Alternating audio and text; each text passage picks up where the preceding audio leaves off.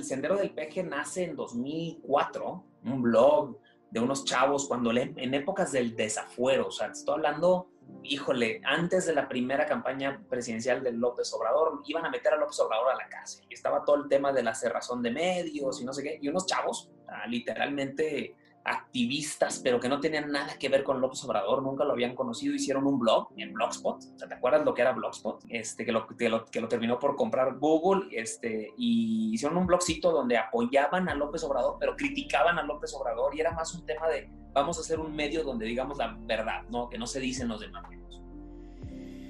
Y yo, yo decía, pues el de forma es, hombre. Sí, cuentan buenos chistes, sí, es una buena marca, pero pues no creo que si vamos a comprar algo, tiene que tener las dos cosas. Tiene que ser negocio y tiene que tener visitas. Si no, no vamos a estar comprando nada. Y aparte, no, yo no conocía a Jacobo, a este creador del de forma que nadie conocía. Y, y, cómo empezamos a conocer. Y por una casualidad, este, alguien, lo, alguien cercano a mí lo, lo conocía y me dijo, te lo presento, va. Y lo conocí y fui a sus oficinas, que eran una casa que tenían ahí por, por Lomas, y me, des, y me, y me y, le, y, lo primero que le pregunté es, oye, ¿y ustedes cómo van? O sea, en temas de negocio. A ver, enséñame tus números, tus cifras, qué venden, qué esto. Y me enseñó todos sus reportes. Y me quedé con como que, ¿qué? O sea, ¿por qué venden tanto? ¿Qué venden? Y me empezó a explicar, ¿no? La integración de la redacción con el equipo de ventas y esto y lo otro. Y fue algo que a mí me, o sea, mi cabeza explotó literal, es decir, madre, está muy cañón esto. Un nativo digital con la polémica en el nombre, un movimiento que acabó convertido en uno de los medios de comunicación con mayor alcance en México y que se transformó en piedra angular de uno de los grupos más relevantes en la industria digital mexicana.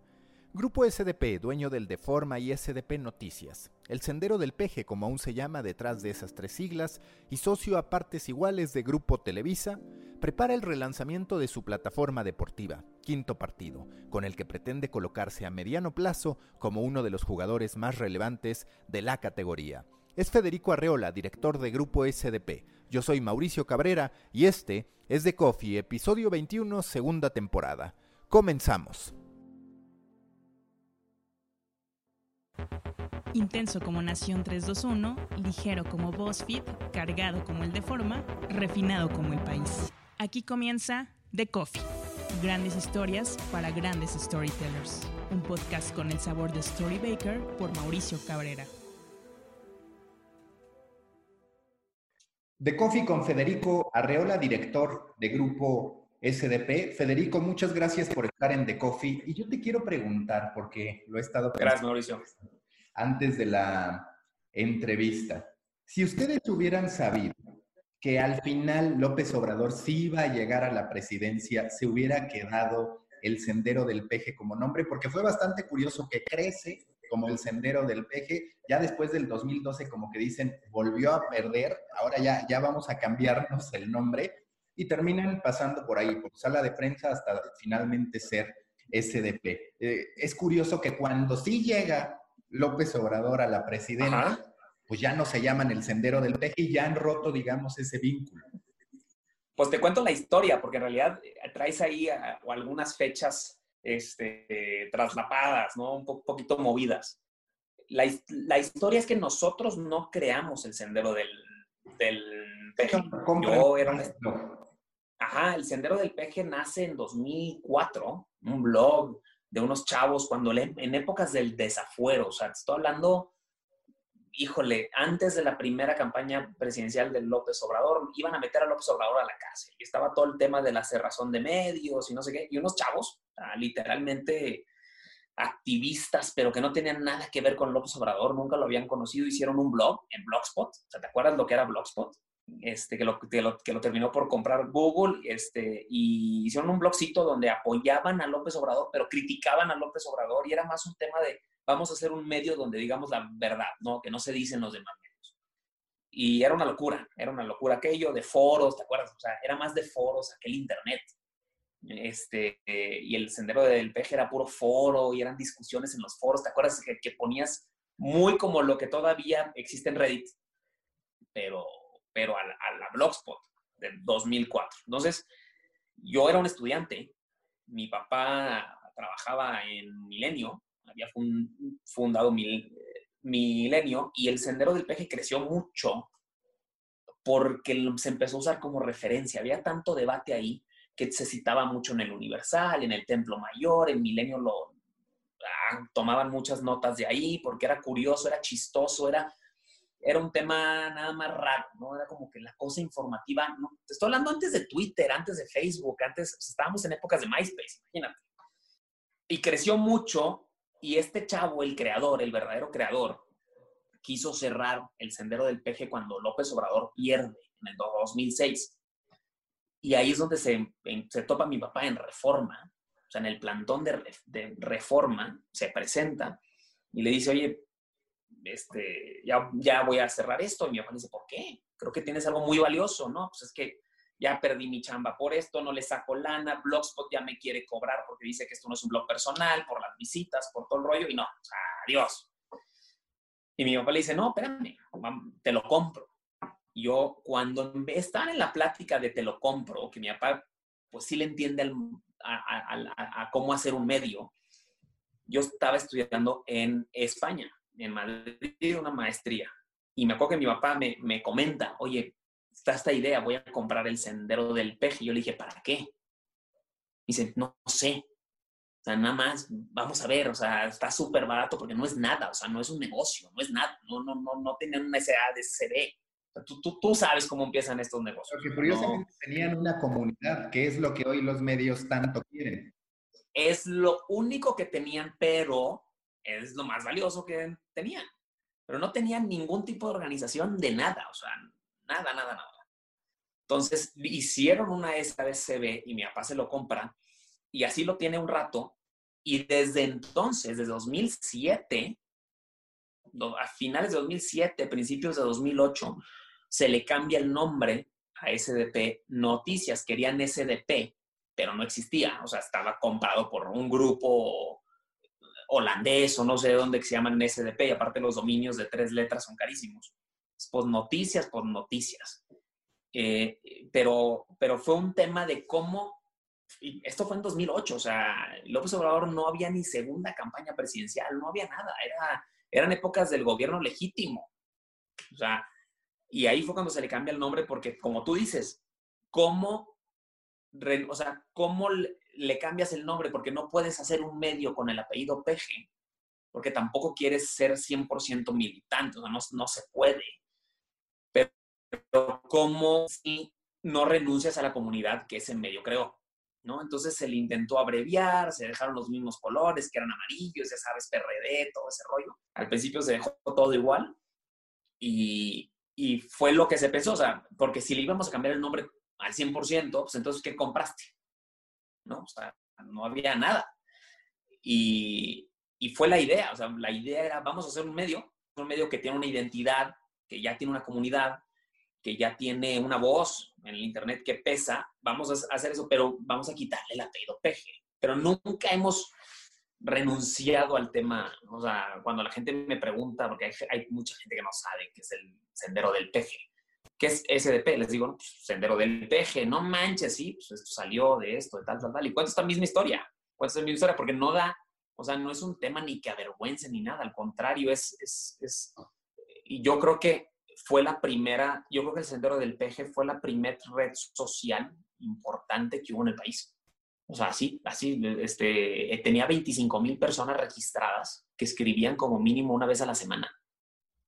O sea, todos con una afinidad de izquierda, locochona, este, o sea, son tan de izquierda que López Obrador no lo consideraban de izquierda. O sea, es así como que no, López Obrador y no sé qué, y la verdadera izquierda es Fernández Noroña, ya sabes, ¿no? pero, pero fue básicamente eso, o sea, nunca, no se le cambió el nombre en 2012, ¿no? Cuando pierde, y no, no, no, no, se le cambió el nombre desde, desde que se compró en aquel momento, porque siempre el propósito fue este. Pues vamos a ver cómo hacemos un medio, ¿no? Y rápidamente mi papá, que no, no lo ha hecho andar, yo estaba allá y me dijo, vente, vente vente. Yo trabajaba en un grupo de medios, tenía una novia, que era mi esposa, y ella trabajaba en otro grupo de medios allá en Madrid y nos dijo, vénganse, vénganse y, y vamos a intentar hacer esto. Vamos a ver qué pasa, ¿no? Y al principio pues fue complicadísimo, porque pues, seguíamos siendo el sendero del PG, Imagínate comercializar con el, con el nombre Sendero del Peje o SDP, todo el mundo sí te conocía como Sendero del Peje en aquel momento, e intentar vender publicidad en épocas de la presidencia de Calderón. Cuando no le, por identidad, no le llamábamos presidente a Calderón, siempre fue el ex candidato presidencial del PAN. Siempre. Este, entonces imagínate, o sea, fue terrible, pero eso nos dio mucha, mucha creatividad y, nos abrió un montón como de modelos de negocio que los medios no normalmente pensaban en ese momento. Y hacíamos hasta consultorías de páginas web, o sea, llegaban empresas y sí, sí, sí, sí, quiero, pero no, no me metes un banner, o sea, no, no, no, quiero estar en un banner en el sendero del peje, pero quiero comunicar como ustedes comunican. Mira mi página web, mira mi página corporativa, cómo me la pueden arreglar, qué puedo hacer con esto. Entonces hacíamos esas consultorías un montón y con eso se financiaba SDP en sus inicios. Y, y te da la idea, ¿no? Como que un medio puede no solo vender banners, ¿no? Tienes otras maneras de, de, de, pues comunicas muy bien y las empresas no comunican muy bien, pues vamos a ver cómo podemos ayudar, ¿no? Sin necesariamente vender un banner. Y así empezó, el modelo de negocio así comenzó, sin vender ni un solo banner, ¿no? Yo creo que no vendíamos banners todos los primeros, yo creo que el primer banner debe haber caído en 2010, o sea, 2011. Todo un tema. Y aún así se mantenía. En retrospectiva, a la comunidad la manejaron bien porque, a ver, yo veo SDP y sin duda es un gran caso de éxito en términos de alcance, de posicionamiento. Estás hablando de una historia sumamente atípica en los medios digitales mexicanos, única incluso porque, vaya, parte de este fenómeno de un grupo que es seguidor de un político en particular que termina evolucionando hasta convertirse no solo en uno medios nativos digitales más grandes de México, el segundo en términos de alcance, también en uno de los grupos más grandes de México, pero a veces me parece que ese sentido comunitario, que a ver, también es lógico, pasaste de ser una, un movimiento hasta un punto político, que era el sendero del que a ser un medio, pero la parte de comunidad, ¿tú consideras que la has manejado bien, que la capitalizaste, o tal vez en retrospectiva dirías, debí mantener un poquito ese foco? Sí, yo creo que sí. O sea, eh, ahora mismo la comunidad, la comunidad se mantiene porque esta pregunta no, no, la, no la hacíamos al principio mucho. Porque sí empezamos ¿no? a no ser tan beligerantes, ¿no? Empezamos a no, a, no insultar, o sea, quitamos, le dijimos a todos los colaboradores que se quedaron en ese momento, es, a ver, no, no podemos, este, abiertamente, ¿no? Insultar a, Calderón en ese momento. Ok, no le llamen presidente, va, pero hasta ahí llegamos, ¿no? Eh, y eh, estos eran mucho, pues como es el Internet, mucho de maldiciones, mucho de insulto fácil, mucho de... Y siempre tenemos la duda, vamos a perder esa comunidad, esa frescura, pero las visitas siempre, o sea, te puedo enseñar el analytics, o sea, desde el día uno, las visitas siempre fueron para arriba. Entonces, la comunidad se mantuvo, creo que la comunidad se mantuvo, se, se mantiene hoy en día y simplemente lo que hicimos fue, fue cómo, cómo no quedarnos solo ahí. porque esa comunidad pudo haber sido grande para ser comunidad en ese momento, pero no te iba a ser masivo. O sea, sí, sí, sí era grande, pero no masivo. Entonces, ¿cómo, cómo la mantienes y aparte creces? Entonces, si hubiéramos visto, seguramente, seguramente, si, si hubiéramos visto que las visitas caían, y que, nos, y, que nos quedábamos sin comunidad, pero aparte no llegaba gente nueva, pues igual sí. O sea, igual sí cambiábamos un poco y decíamos, oye, pues por ahí no es, por eso, por otro, pero siempre vimos que la comunidad se mantuvo y siempre fuimos para arriba, para arriba, para arriba. O sea, eso, ese fue nuestro indicador, ¿no? Nuestra brújula para decir, ok, estamos bien. Y sí, esa, esa comunidad nos criticó bastante, ¿no? Cosas, un montón de cosas, este, cuando, cuando sí dijimos, oye, pues este, Peña Nieto ganó, por, por ejemplo. Y todo el mundo estaba con que fraude, fraude, fraude, fraude. Pues ahí sí pues, ganó y ganó por bastantito. Entonces, pues ya, ¿qué le haces, no? Y estos querían así que, que, que quemáramos a Peña en leña verde y pues, pues, pues no, o sea, no, ahí sí no vimos el fraude, ¿no? La, la verdad. Entonces, Pero esa polémica que siempre mantuvimos con el lector y con el lector de izquierda y con el de derecha y con el de centro, porque siempre nuestra idea es, hacer polémica, esa polémica nos ayudó a, siempre tener conversación. O sea, la gente se quedaba, se, arma, se arman todavía unas cosas impresionantes. Yo creo que SDP es importante y, y, le ha ido tan bien, pero porque es de los medios con más comentarios que hay. O sea, la gente está muy hecha en SDP, ahí sí, poner algo y le contesta el otro y se meten y esto, y en realidad la nota es, es la nota, o sea, viene sin adjetivos y no editorializada, y, pero abajo se prende durísimo la gente, entonces esto te da mucha, mucha, mucho movimiento y los algoritmos de redes sociales siempre están muy altos y lo que tú quieras, pero es por esa comunidad, de esa, ya, ya acostumbramos a la gente a que, a que aquí se vale y se puede, ¿no? y, mejor, ¿no? Mejor provocar y pelear. Tú cuando analizas el rol de SDP en los medios de comunicación ha sido bastante...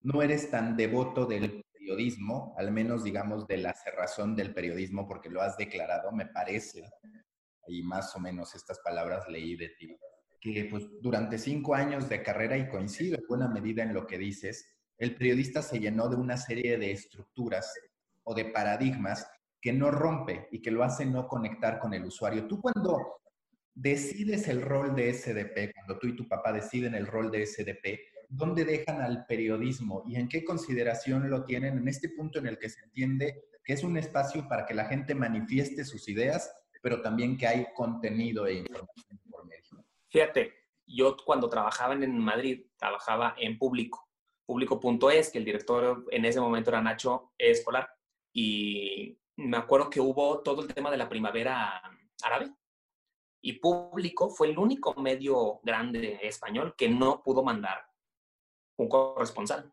Y Nacho dijo, no sé por qué no pudieron, creo que te tenías que dar de alta con el Ministerio de Defensa y era todo un tema que Público no hizo el trámite porque éramos un medio nuevo, muy chiquito, muy todo y no se pudo.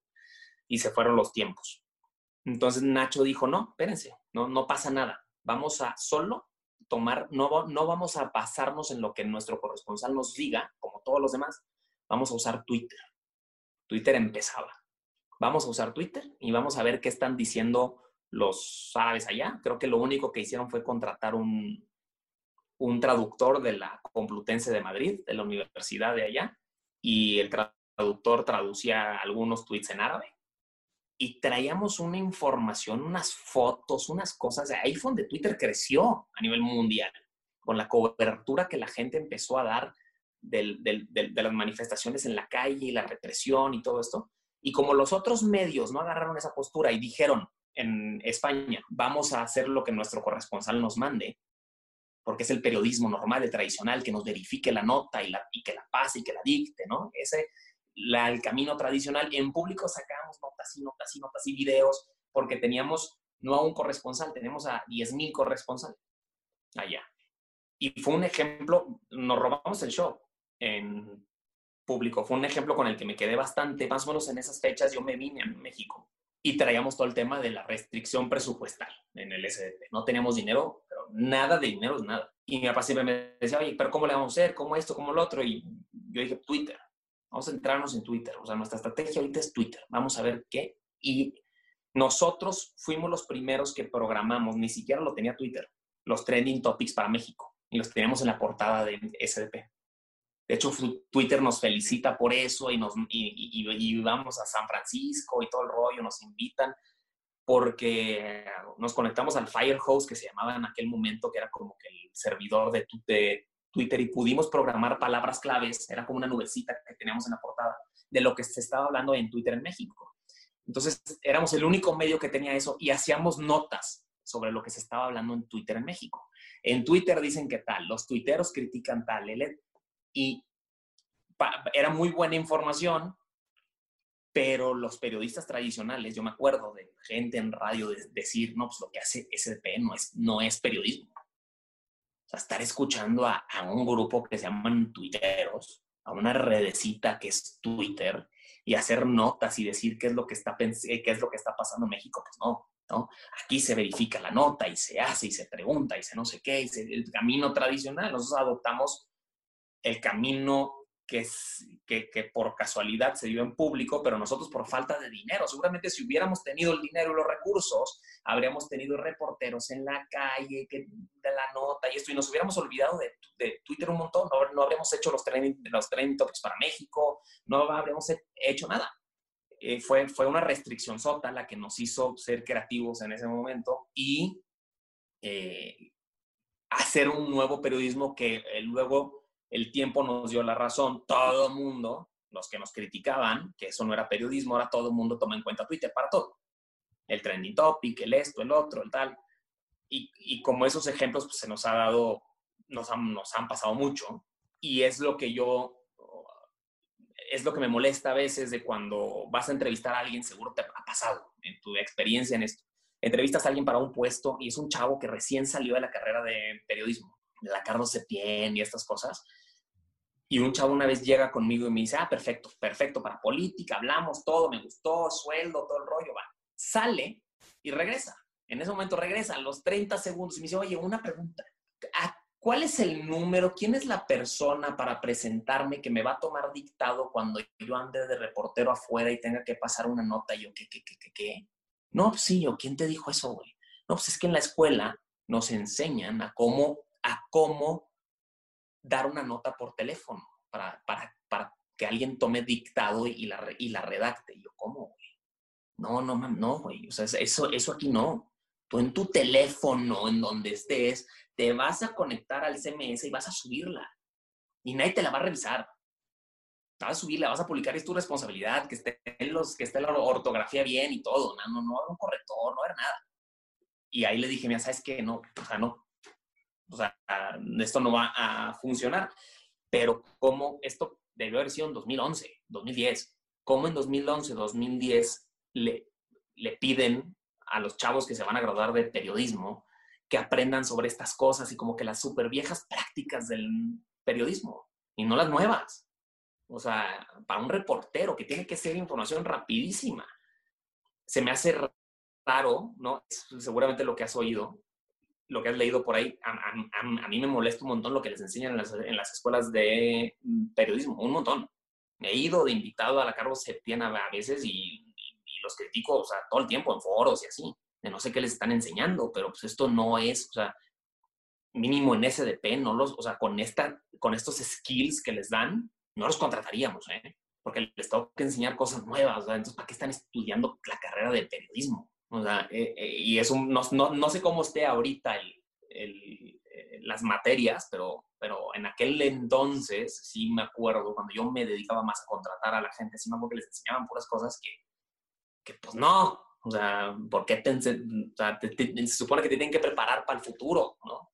Es que sabes cuál es el problema y yo a ese respecto tengo un término que es el periodista template, porque a todos los hacen iguales, les enseñan a escribir exactamente igual a hablar exactamente igual.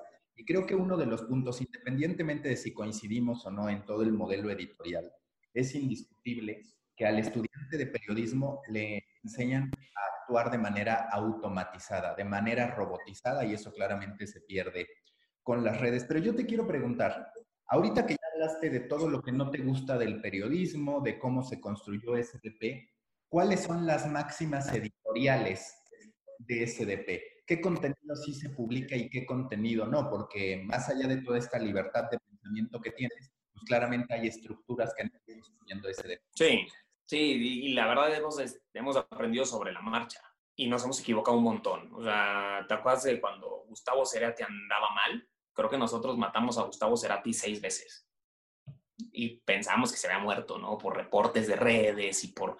y caímos.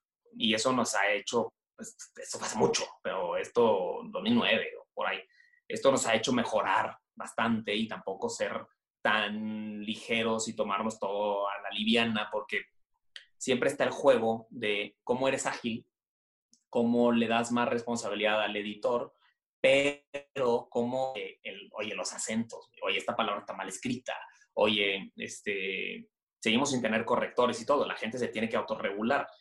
Y este, hay cosas que no están bien, hay cosas que como, y luego mucha gente que está acostumbrada a leer medios tradicionales, siempre me dice, o sea, esto es un tema que sale, sale, sale, sale, en la familia, sale con amigos, de que, oye, es que no me gusta esto, oye, no me gusta aquello, oye, no me gusta tal del SDP, oye, y te hacen dudar de lo que estás, de lo que estás haciendo. Sí, sí, claro, claro que sí, dices, uy, esto sí está mal, o, o bueno, prefiero esto, o sea, hay veces que vienen, son males necesarios, prefiero esto a, a caer en la tradicionalidad que muchas veces las críticas son esas. ¿Por qué no eres como los demás? Pues porque los demás no me gustan. O sea, sí están bien bonitos, sí están bien todos, pero no puedo, no puedo pretender ser el New, el New York Times.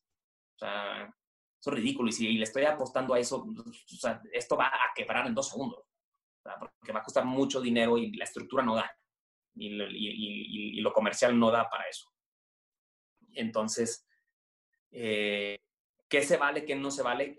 tenemos mucha suerte de tener a, una, a la directora de la redacción, que es Elizabeth Flores, que entre ella y yo hemos dado mucho como que la pauta y todo, pero ella, o sea, ella me critica mil millones de veces las notas que yo a veces paso. Me dice, eso no se puede, eso no, eso, bla, eso, y yo ya no me peleo con ella, o sea, es, ha demostrado ser muy, muy, muy eficiente, muy buena ella eh, nos ha dado toda la pauta de, cómo tratar los temas feministas, cómo tratar los temas racistas, cómo no tratar los temas clasistas, cómo ella es muy buena en eso. Y, a, mí se me hace muy estricta y a mí se me hace que a veces eh, yo le digo, y esto podría jalar durísimo, o sea, esto es una super nota, jalaría durísimo, sería la más leída del día, y no. O sea, y no, y no, y no, y no. Y luego resulta que tiene razón, o sea, porque hasta nos han reconocido, ¿no? Este, con y cosas así, de que somos el medio que mejor trató tal tema y que no sé qué. Y, siempre, y, y, una vez fue una cosa que yo me peleé con ella y le dije, ok, es tu responsabilidad, no sé qué tal, y resulta que lo manejó, todos los otros medios cayeron, no, que no pega, todos se fueron por, por otro lado, y resulta que el no haberla tocado era lo correcto. Y entonces, es ese, es, sí, yo siempre soy como que el demonio y ella es el angelito allá dentro de la redacción. O sea, ella siempre vamos a hacer las cosas bien y a mí no me encanta tanto hacer las cosas bien, pero existe ese balance y ese pleito. Y es un balance y es un pleito que, que se decide en WhatsApp rapidísimo. O sea, la nota de ayer, la nota de ayer de Isabel Larvide, ya sabes cómo la tituló Reforma, sin ninguna experiencia en, en asuntos internacionales, no sé qué, en diplomacia y no sé qué, Isabel Arvides se va a, al condado de Turquía. Y yo la pasé súper rápido. Y Liz antes que reforma, antes que todo, me dice, no, no. O sea, nunca, nunca hemos anunciado ningún cargo de cónsul de nada. Le dije, no mames, pero es una super nota que no sé qué. me dice, no, o sea, y aparte, como lo ponen ellos, es, este, es un poquito como que, de, o sea, hay adjetivos y es un poquito de, denigrante y es un poquito, o sea, vamos a ver qué se anuncia oficialmente o qué no se anuncia y pues la criticaremos cuando en realidad se equivoque en algo. Ni que tiene razón. O sea, es cierto, o sea, es cierto. ¿Por qué vamos ahorita a... O sea, los activistas, ahora resulta que los medios activistas son los otros. O sea, el medio más serio y más que, que todo lo, el medio por excelencia en México, que para mí es el Reforma, resulta que, que cabeció súper activista ayer. Es distinto también a lo que durante mucho tiempo hicieron los medios pro López Obradoristas, ¿estás de acuerdo? Sí, pero era lo que criticaban ellos. Yo eso no lo critico. Por mí que sean activistas todos y fueran máscaras, pero eso es lo que, lo que, lo, que criticaban ellos y es lo que están haciendo ahora. Entonces, ese juego, o sea, esa, esa doble carita, es la que no me, o sea, ok, va, va, dale, se, vale, yo no lo voy a hacer porque se supone que yo quiero irme un poquito más a la seriedad y ellos están yendo de la seriedad, no más al activismo. Y pues es un juego, o sea, es, es que sí, que no. Parte de mi válvula de escape ahora para ese tipo de cosas, pues es el de forma. Porque pues, en el de forma sí todo se vale, ¿no? Todo se vale, todo se puede criticar. Ahorita me pasaron una nota chistosa para autorizar que esto se, se, se puede. yo, sí, se les ocurrió, está chistoso, está padre, sí, que la, o, la OMS todavía no autoriza la vacuna contra el chairismo. Ah, está, padre, está bonita, está todo, va, va, órale, como si el chairismo fuera una enfermedad, sí, la pero va. Ajá, eh, pero eso en SDP, o sea, eso no pasaría nunca, nunca, nunca, nunca, nunca, pero es, qué bueno que tenemos ese otro producto donde, donde sí puedes editorializar un poco y puede ser un poquito más polémico, porque sí, la idea es que SDP sea un poquito más, más serio, ¿no? Eso que siempre nos criticaban y el bagaje con el que cargamos, ¿no? De, pero ¿y por qué necesitas ser más serio cuando tienes los números, cuando difícilmente en esa búsqueda de seriedad pues, te van a comparar con estos jugadores que tú dices? ¿Por qué necesitan ser más serios? No, más bien es, es dar voz a todo, es dar voz a todo sin caer en una sola opinión. O sea, si te pones a ver las columnas, esto es algo, ayer me decía ventas, oye, nos dice una empresa, una empresota, que no se van a anunciar con nosotros porque no les gusta la línea eh, editorial, básicamente que somos pro pejes. Y les dije, perfecto, cuando te digan eso, enséñales esto otro, de que qué curioso que me lo digas, porque mira, mira las columnas de ayer, hay más columnas anti López Obrador que pro López Obrador, ayer. Diles, qué raro que me digas eso, ¿no? Porque mira, o sea, básicamente lo que queremos es que todo se valga, no nada más una sola cosa, una sola opinión, una sola voz, una sola crítica. O sea, no se trata nada más criticar por criticar, ser antigobierno por ser antigobierno, ser antisistema, ser antiderecha, ser antiizquierda. Storybakers, antes de continuar con este episodio de The Coffee, quiero invitarlos a extender nuestros puntos de contacto. ¿Cómo lo pueden hacer? Siguiendo a Storybaker tanto en Twitter como en Instagram con Storybaker-bajo suscribiéndose, sumándose al grupo que tenemos de The Coffee Podcast en Telegram o bien tanto en el company page de Storybaker en LinkedIn como en Proyecto Morona, el grupo que he abierto desde hace ya varios meses para pequeños creadores de grandes ideas. Busquen Proyecto Morona en Facebook. Finalmente la invitación a suscribirse al newsletter de Muffin. Lo envío cada semana con insights de la industria de los medios y el marketing digital. Muchas gracias. Continuamos con este episodio. ¿No te preocupa por ahí diluir el valor de la marca? Porque en efecto todos a lo largo de nuestra historia en medios de comunicación pasamos por conflictos existenciales. Las marcas viejas aborruquean y quieren ya ser la que mejor habla en TikTok y demás. La marca de izquierda uh la de derecha. ¿A ti no te preocupa en algún punto perder a esta audiencia fuerte? Que tú lo decías, te pasó desde cuando reconociste la victoria de Peña Nieto en la contienda electoral hasta, por ejemplo, ahora podría ocurrir con esta búsqueda de democratización de las opiniones. No, pero ya nos pasó, ya nos pasó en épocas de Peña, ya nos pasó. El, sendero del peje, mucha gente le decía es el sendero de Peña. SDP es el sendero de Peña, o sea, ya nos pasó y esa polémica ya la, ya la viví y prefiero, y creo que nos ha venido mejor, el sexenio de Peña nos ayudó para eso, prefiero la pluralidad, que se valga todo, o sea, fue el sexenio en el que más crecimos en visitas, en el que todo, nos abrimos, se valía todo a quedarnos en una sola voz, una sola opinión, una, te aseguro que en el Reforma se valen todas las, las críticas, pero no se vale un apoyo así frontal y, duro. No se vale, ¿eh? No te lo publican. Esto te lo aseguro. Pardiña no lo publica. Y aparte no tienen a nadie que defienda de esa manera. Pues va, aquí en SDP puedes escribir lo que quieras. Lo que sea. Las únicas columnas que hemos dicho esto no sale es cuando es una mentira. Ya nos ha pasado. O cuando algún columnista, que nos ha pasado un montón, como tenemos columnistas de todo, todo, o sea, tenemos 250 columnistas que han escrito este año. O sea, 200 y tantos, 230, la lista la había hace unos meses, que han escrito, o sea, un montón. Y hay veces que nos han entrado goles como que algún columnista eh, sé que, que, fue una columna pagada o que la quiso vender algún político local. Siempre pasa con lo localito, así con ayuntamientos y cosas. Eso no se publica. A ver, traes una crítica así súper local, lo que se entiende pagadona o que esto, que el otro, pues eso no. O, o, un ataque así, nada probado, pues tampoco. Pero todo lo demás, o sea, una opinión, una opinión de verdad contra, pro, todo, todo se vale. Aquí todo se vale. En los otros medios te podría asegurar que no. Y siendo honesto, en algún punto te han dado ganas de escribir una columna contradiciendo a tu papá, de decir, es que aquí te pasaste, porque vamos a reconocer que tu papá... Lo he hecho. el gran Lo he hecho, lo he hecho, lo he hecho. Lo hice, Lo hice este año y fue de las columnas más, más leídas. Lo hice este año a principios. No me acuerdo cuál fue, pero sí, sí lo hice. Me peleé con él por teléfono por un tema, no me acuerdo cuál era. Hubo un tema a principios de año que nos agarramos durísimo y le dije, voy a escribir sobre el tema, contradiciéndolo completamente, completamente.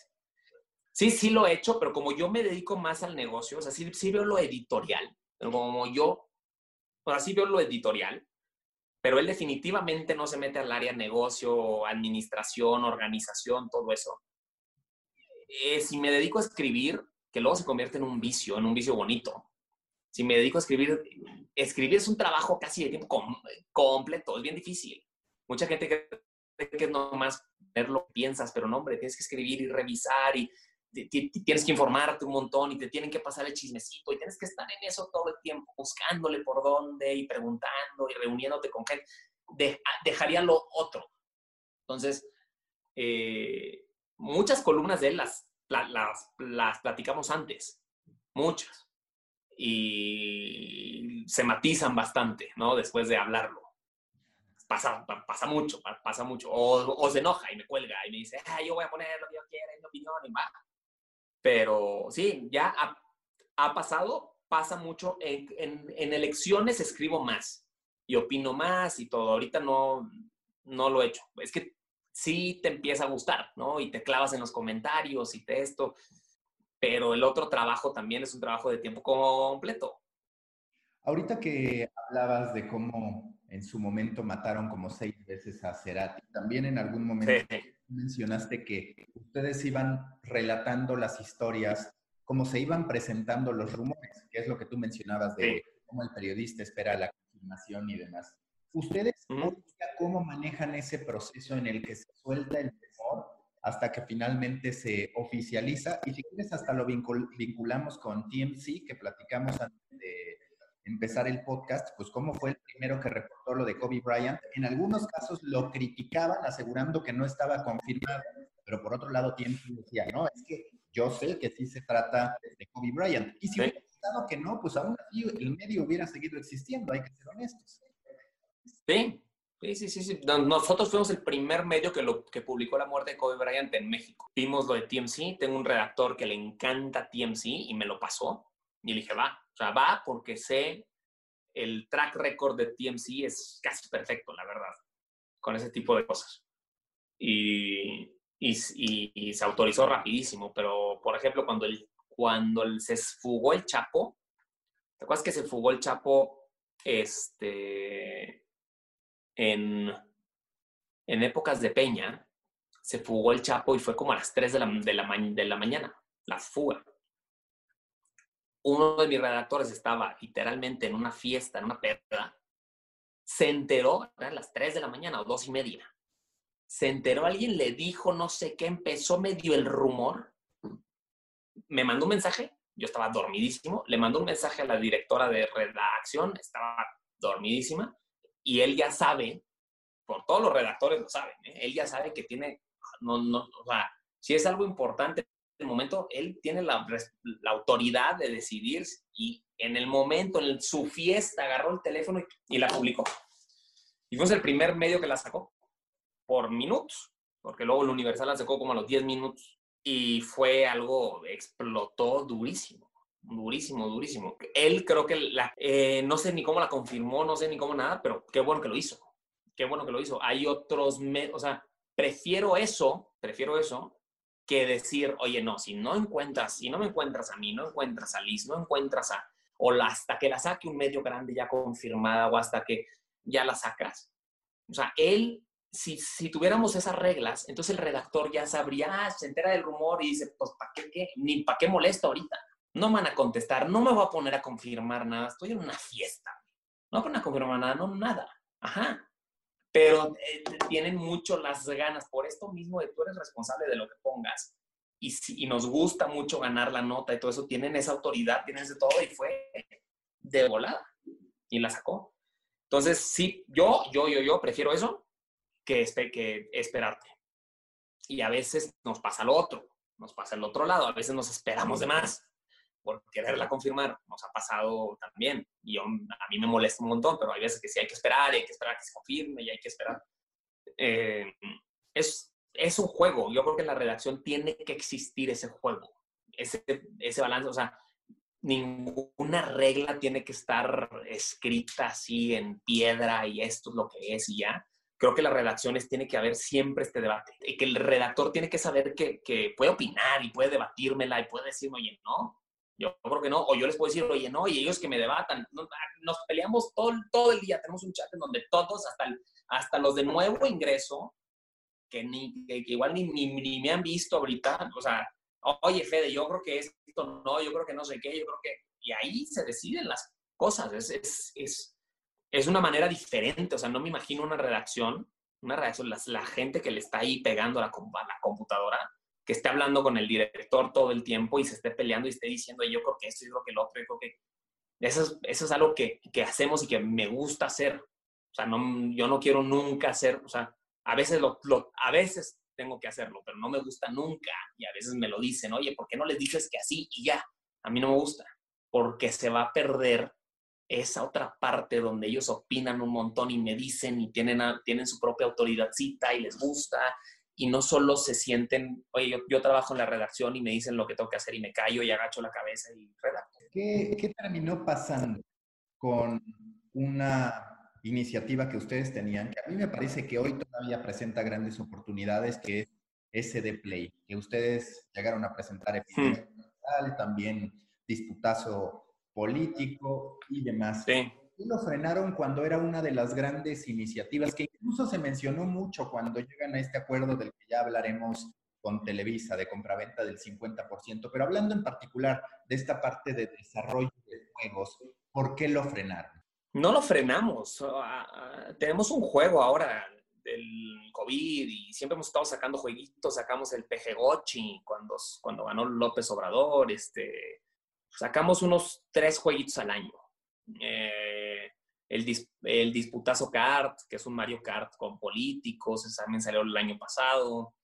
No lo paramos, pero eh, igual le quitamos un poquito al acelerador porque era es, todavía están los programadores ¿eh? de videojuegos en la empresa. Te digo, este año sacamos el juego del COVID, este, nada más que tenemos un problema, pudo salir para Huawei y pudo salir creo que para Android, para iOS no, porque no permite juegos de COVID.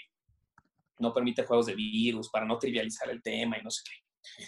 Eh, el tema es que requieres, requieres grandes, grandes inversiones.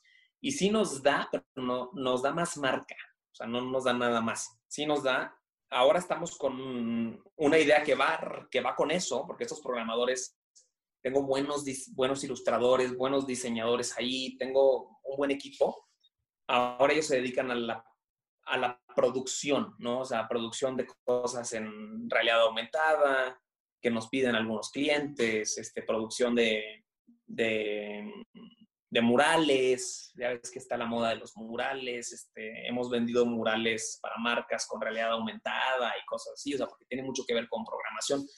Están, un poco, están ahora un poco más enfocados al área, al área comercial, ¿no? Porque comercial se ha vuelto muy demandante para nosotros, demandante intensiva en trabajo y en creatividad, entonces se meten a eso. Hemos propuesto juegos para marcas, este, algunos se han hecho, algunos no. Y pues cada vez que haya un hito, ahora yo traigo la idea desde hace rato de una red, una como red social que queremos programar ahí en la oficina. No red social, es como un tema que tiene que ver con política y noticias, pero, pero, pero con dating. Este, hay algo curioso. Lo queremos hacer ahí en la oficina, pero pues son, son tantas cosas. Traemos lo de la página de deportes, son tantas cosas que luego se viene la crisis y tienes que elegir, ¿no? En dónde vas a meter tu dinero, porque pues está difícil.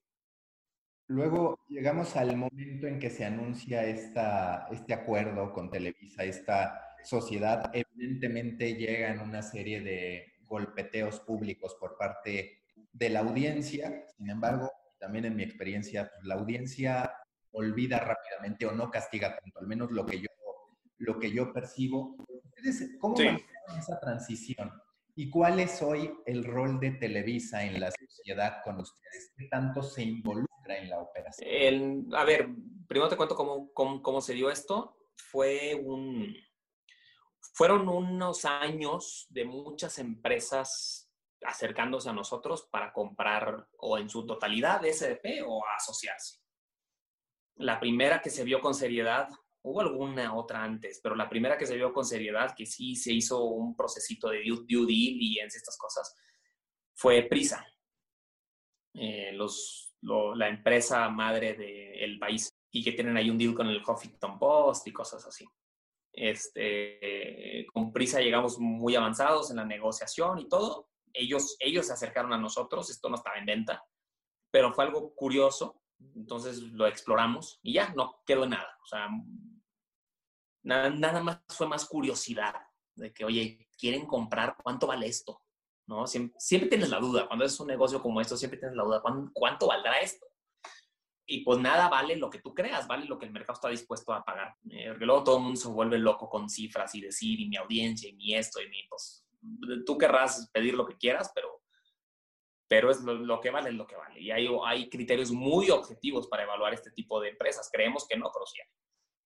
Entonces fue nada más curiosidad y a mí me ayudó mucho. Aprendí un montón sobre temas corporativos y sobre, sobre las cosas que pedían. En me, me, ayudó a que la administración estuviera más ordenada. Fue Grupo Imagen. Los siguientes que se acercaron querían comprar creo que el 100%. Este, estuvimos cerca también, fue muy conocido. De, hecho, en el Universal se publicó, creo que ya habíamos cerrado con imagen y no sé qué, y este, unas cifras que se dieron a conocer y todo, pero no, no pasó nada con imagen y por un tema de derechos de autor que traíamos con Televisa, este, rápidamente fue así un, no, pero pues es que aparte ustedes están con imagen. Y no, pues no, no, estamos con imagen. ¿Cómo no? Salió publicado y todo el rollo. No, no, no se dio. Este, ya, pues va, hay que, ¿por qué no nos permites, no, explorar el tema? Televisa es una empresa tan grande que tiene un área que se dedica a comprar empresas. Es solo un área así, con mucha gente con abogados y financieros y se dedica a comprar empresas. Y, y hay que explorar el tema. Tienes que tener todo ah, en orden, tienes luego que negociar y tienes que sentarte. Te quitan mucho, mucho tiempo. Yo ya no quería. Yo ya estaba con que no, ya quiero trabajar, llevo dos y no va a quedar en nada. O sea, ya, ya no quiero, yo ya, ya quiero pasar esta etapa, ¿no? Y, y sobre todo no va a quedar en nada. O sea, ya me la sé. Y no, que la última y la última y no sé qué, y, y órale, va. Lo bueno es que yo ya tenía mucho de los otros casos, entonces ya nada más entregaba como que las carpetas y los Dropbox y todo el rollo. Y me impresionó mucho la manera en cómo se organiza Televisa. O sea, literalmente Televisa es una, es una empresa que cotiza en la bolsa de Nueva York, entonces es una empresa muy seria en cómo hacen las cosas. O sea, no, no hay cosas por mucho capricho, no hay cosas, o sea, no, no, es una empresa familiar, no es un... Eh, las cosas se tienen que hacer de cierta manera. O sea, cuando esta área de, de, M&A se mete a la empresa, está decidiendo, ningún otro área se mete. O sea, ellos deciden, ellos evalúan, ellos todo, saben lo que hacen, son muy profesionales, muy todo. Y eso a mí me, o sea, fue como que, oye, hasta en prisa, ¿no? Se mete a todo el mundo y era un desmadre. Este, y esto fue como que, oye, mira, esto, o sea, ese, me fui como que empapando mucho, fueron meses y me fui empapando mucho de cómo se organizan y cómo todo. Y dije, oye, este, este, este demonio que todo el mundo cree que es Televisa, pues no, o sea, en realidad es una empresa muy grande, muy seria, muy que nomás quiere hacer las cosas bien y ya. O sea, ven por su negocio y, lo hacen bien. Y me gustó, me gustó el orden que llevan, me gustó la gente, me... y ahí fue donde yo empecé a ver, esto, esto igual va muy en serio esto igual va bien y hasta, hasta, hasta me está gustando. Mi papá no se metió para nada en todo esto. Y, y poco a poco fue avanzando, avanzando, avanzando, avanzando, avanzando. Fuimos quedando en cosas, este, acuerdos, todo esto que dices, este, ¿en qué se meten? Pues no se meten en nada. Y nosotros llevamos la dirección general y editorial. Pero en realidad llevamos las dos. O sea, porque ellos a la administración y finanzas solo se meten para pásame reportes y evaluamos, ¿no? Y ya no se meten mucho más. Porque saben que, o sea, ¿para qué iban a comprar algo que luego iban a, cambiar? ¿No? Entonces, ¿para, qué lo compraron? ¿No? O sea, lo iban a devaluar, a desprestigiar, o no lo iban a saber, o compraron algo y lo, y lo dejaron correr. como iba.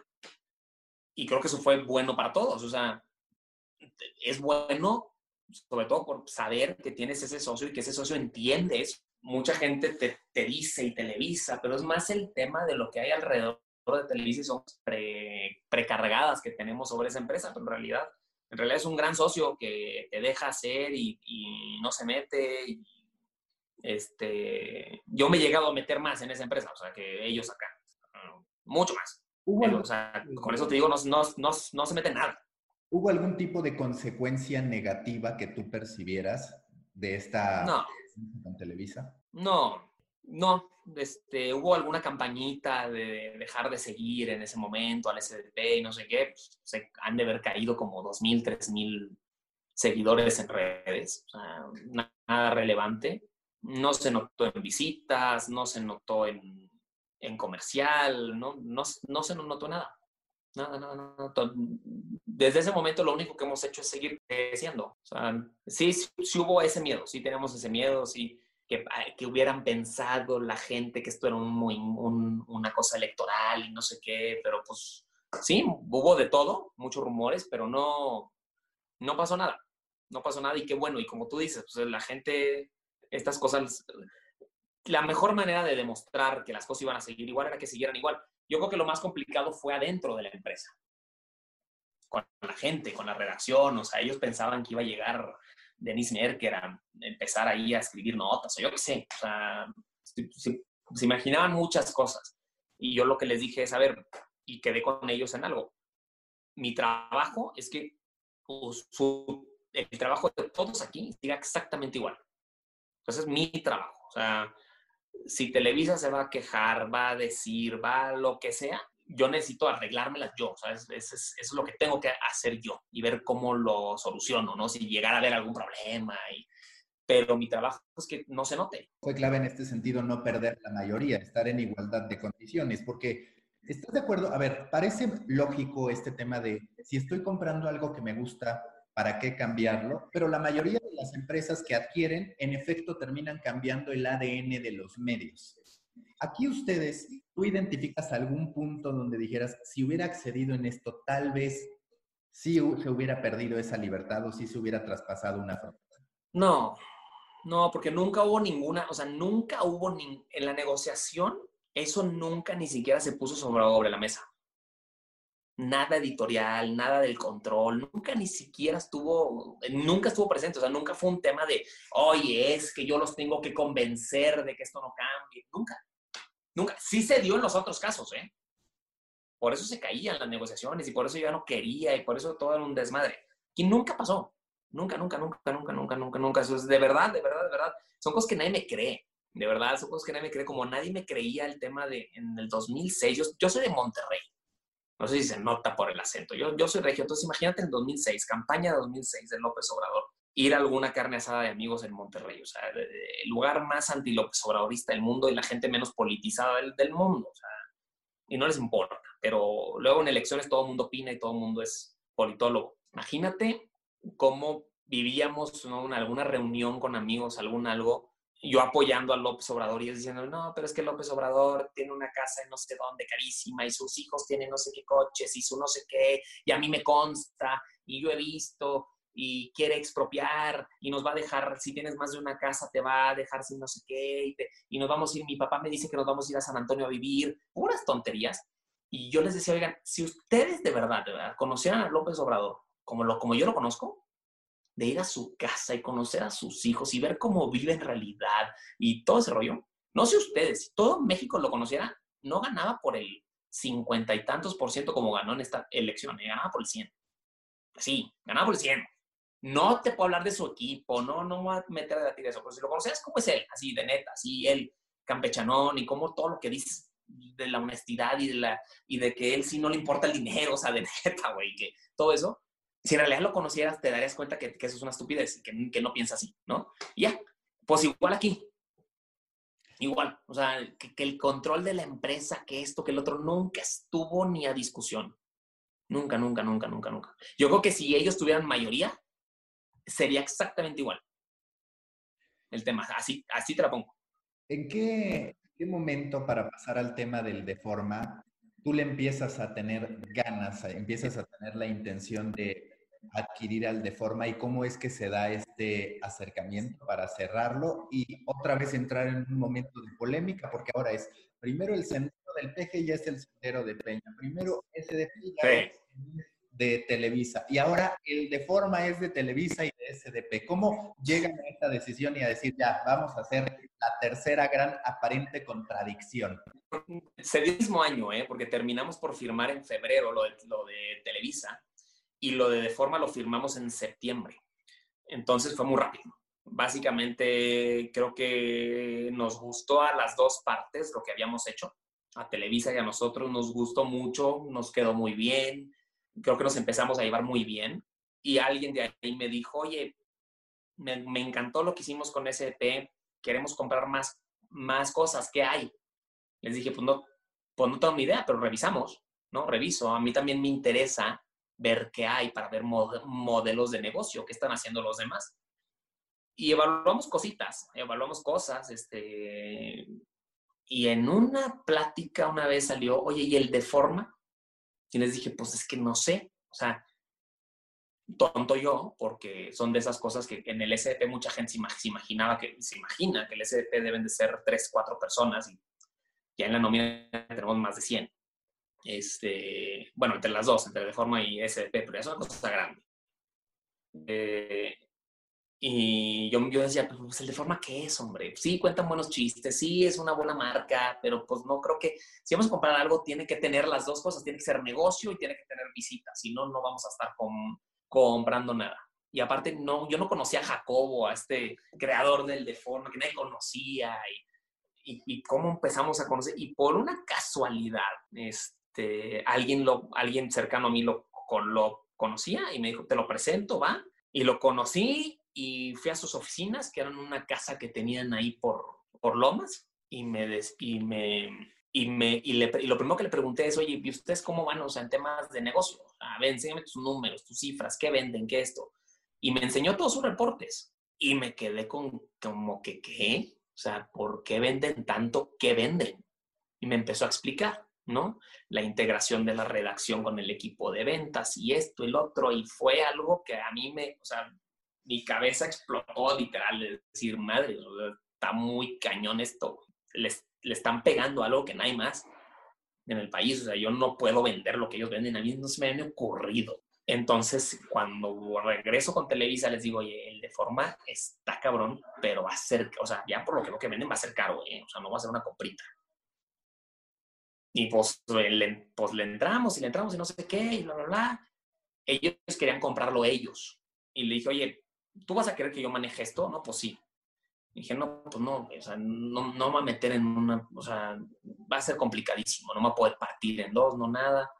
Y no, ¿cómo me dices eso? Y no sé qué. Y tuvimos una plática y le dije, ¿por qué no lo compramos entre los dos? La solución es que lo compramos entre los dos. ¿Va? Órale, va.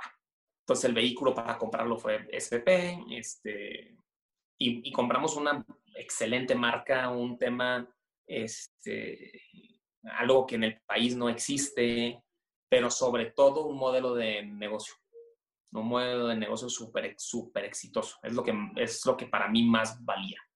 Aparte de la marca, o sea, llegas a cualquier lugar y ¿tú qué haces? No, pues SDP, ah, ok, a algunos les suena, a algunos no, a algunos te hacen una carita, algunos, lo que sea, pero les dices el de forma y puta, o sea, todo el mundo conoce el de forma, todos de que, wow, no manches, o sea, es una marcota.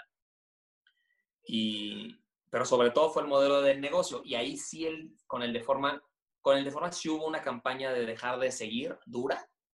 Sí se notó. Con el SDP no, con el de forma sí se notó. las, los trabajadores del de forma sí hicieron amagos con renunciar. Algunos este, sí fue un tema, las visitas sí cayeron. Eh, sí fue, o sea, sí, sí fue un temita y fue lo mismo. O sea, vamos a demostrar que todo sigue igual. Y yo lo que le dije a Jacobo en ese momento es, yo quiero que el de forma, yo que le digas a la gente, yo creo que el de forma sea más de forma que nunca. Para eso se trata esto, ¿no? Y creo que lo supimos manejar y hacer bien, y a tanto que luego ya todo, hasta en el tema comercial, o sea, ahí sí hasta en el tema comercial las marcas llegaban y cómo, a ver, explícame, para explicarle a todo mundo, lo que con el SP no, no sucedió. Con el de forma sí, pero se superó también rápido. Se superó muy rápido, o sea, eso ya ni siquiera es, tema, nada. Hoy, ¿cómo están SDP y el de forma? Porque vemos a un SDP súper sólido en materia de visitas en Comsco y el de forma ocasionalmente aparece arriba, de pronto se baja, ¿A qué punto el de forma en lo particular se vio afectado por los cambios de algoritmo de Facebook y demás que sin duda representaron una transformación para todos? Nah, le afecta, pero no es tanto eso. El de forma, a diferencia del SP, el de forma más dependiente de, de hitos informativos grandes. Este, ¿no? Puedes ver las cifras cuando empezó COVID, o sea, cuando empezó COVID en el mundo, cuando podías hacer bromitas con COVID, que aquí en México no había problema.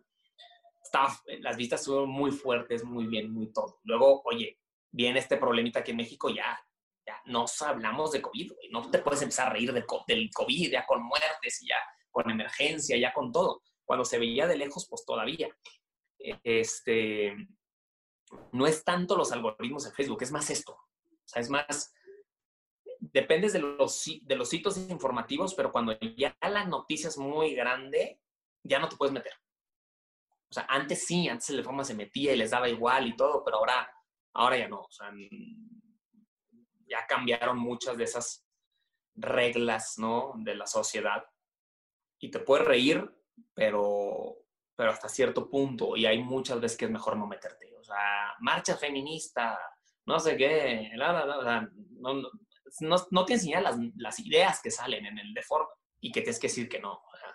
es más eso, o sea, es más, nos tenemos que ajustar a la nueva normalidad y ha sido complicado porque a la, redacción no le gusta, o sea, la, la redacción sí es como que, oye, aquí pensamos que era 100% libertad y no sé qué, tal, pero pues no, a ver, no, no te puedes burlar de eso, punto, porfa, por, o sea, no te puedes burlar de eso te puedes burlar de no sé qué, no te puedes burlar de, o sea, eso, eso se ha sufrido más que los algoritmos. La comedia en general hoy atraviesa por un gran problema que es la censura, donde no puedes hablar de muchísimos de los temas que antes conformaban nuestras pláticas entre amigos y que para ser honestos, nuestros mejores amigos siguen apareciendo. El modelo de forma puede estar en riesgo ante todas estas limitantes que se van presentando a nivel social? No, no, no, no. Creo que, creo que, está cambiando. El modelo de, forma está cambiando. Está, pero va, bien. va muy, va muy bien. Este, ahorita, en, crisis COVID, ha, vendido más que nunca.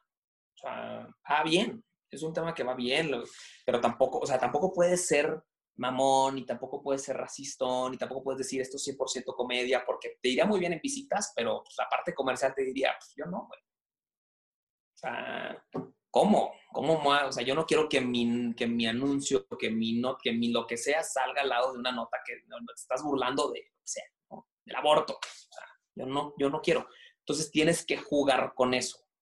Es jugar con eso. O sea, yo lo que, lo que, lo que hemos em, estado explorando y lo vamos a hacer más son hacer como documentales, documentales chistosos, cortitos, así para Instagram, videitos de segundos, que sean muy documental, pero muy chistoso. O sea, ya hicimos uno y pegó mucho y dijimos, órale, y esa es una buena manera de reírte de las cosas, presentando una cosa muy boba, muy absurda, de una manera súper seria.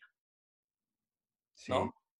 Eso está, ajá, entonces eso alguien lo propuso, él solo hizo la prueba, el videito que sacamos está, la calidad es terrible, es pésimo, pero él solo hizo la prueba y jaló cañón y dijimos, oye, sí, va, va, es por ahí. Eso, e, eso me gusta un montón. Entonces vamos a empezar a explorar.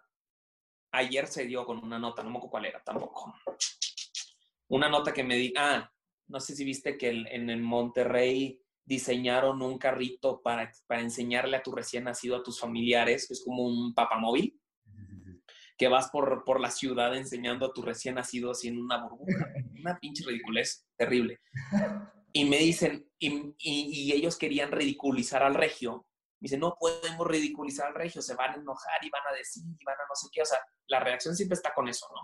Y les dije, no, no ridiculicen, no, no tiene caso, preséntenlo como que, wow, estos pinches regios están rompiendo durísimo y qué grandes emprendedores y no sé qué y tal, tal, tal, tal, tal, tal. El gender reveal ya quedó atrás, ahora lo nuevo es esto en COVID, las fiestas estas de caravana ya. O sea, preséntenlo como algo increíble y la misma gente abajo va a ser el mame. O sea, si lo presentas lo suficientemente para el otro lado, o sea, no es la mayor cosa del mundo y son unos ridículos, pero si lo presentas así, se presta también para el juego y para el mame, ¿no? O sea, es ajustar, pero el humor está. O sea, el humor está y no, y no creo que se vaya.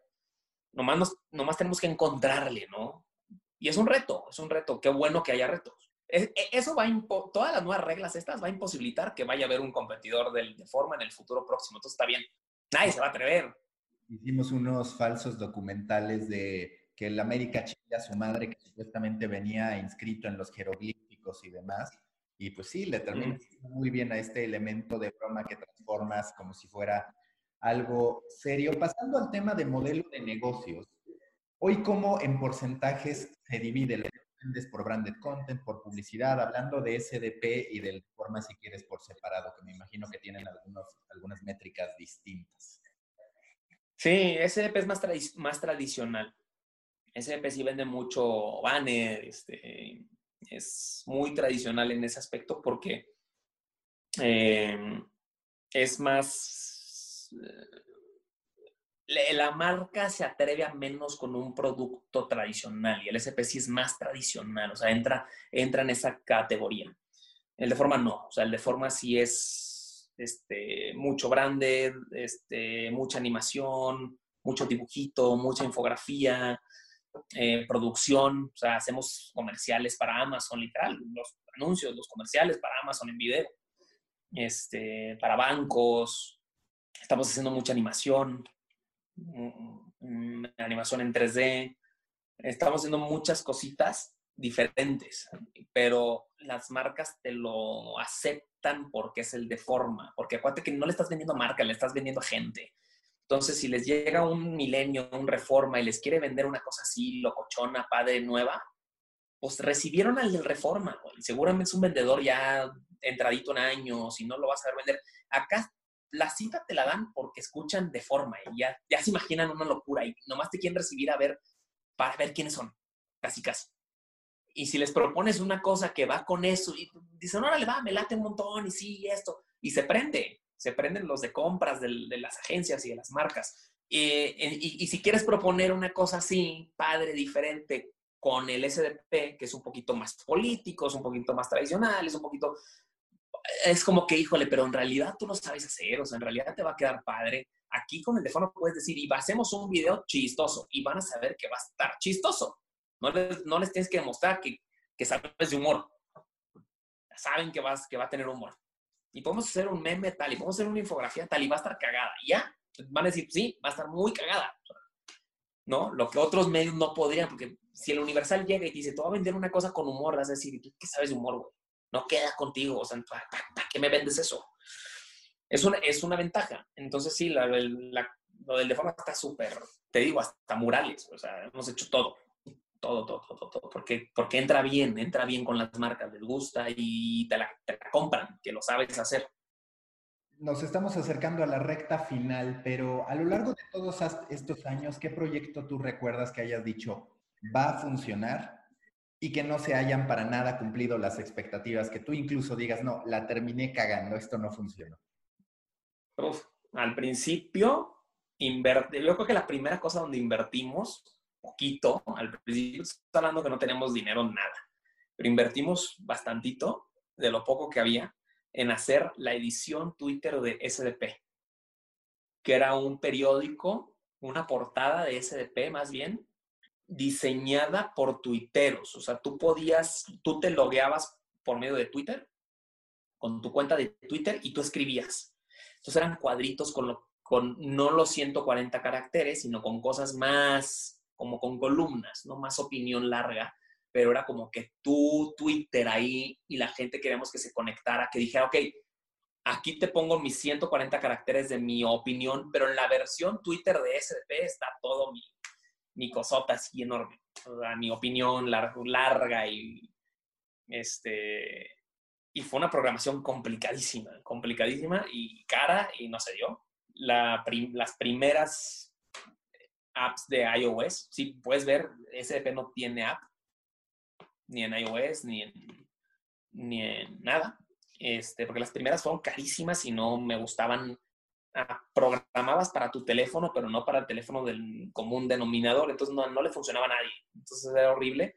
Y dije, no manches, esto, esto es ridículo. Y aparte tienes que hacer que la gente lo baje. Y aparte tienes que. No, no, no, no. Nunca me gustó el modelo de negocio de invertirle mucho a una. Nunca le encontré. Eso. Y, pagamos. Pagamos, hicimos. Y no. Eh, no, hombre, un montón. De, esos ejemplos. todo el tiempo.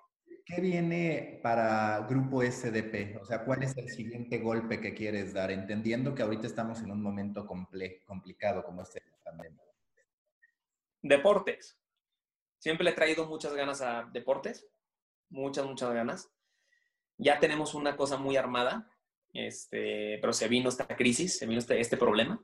¿Va a seguir siendo el quinto partido o va a cambiar de nombre esta apuesta de deportes? Quinto partido, quinto partido. Me, me gusta había una idea muy seria, muy trabajada de hacer de forma deportes.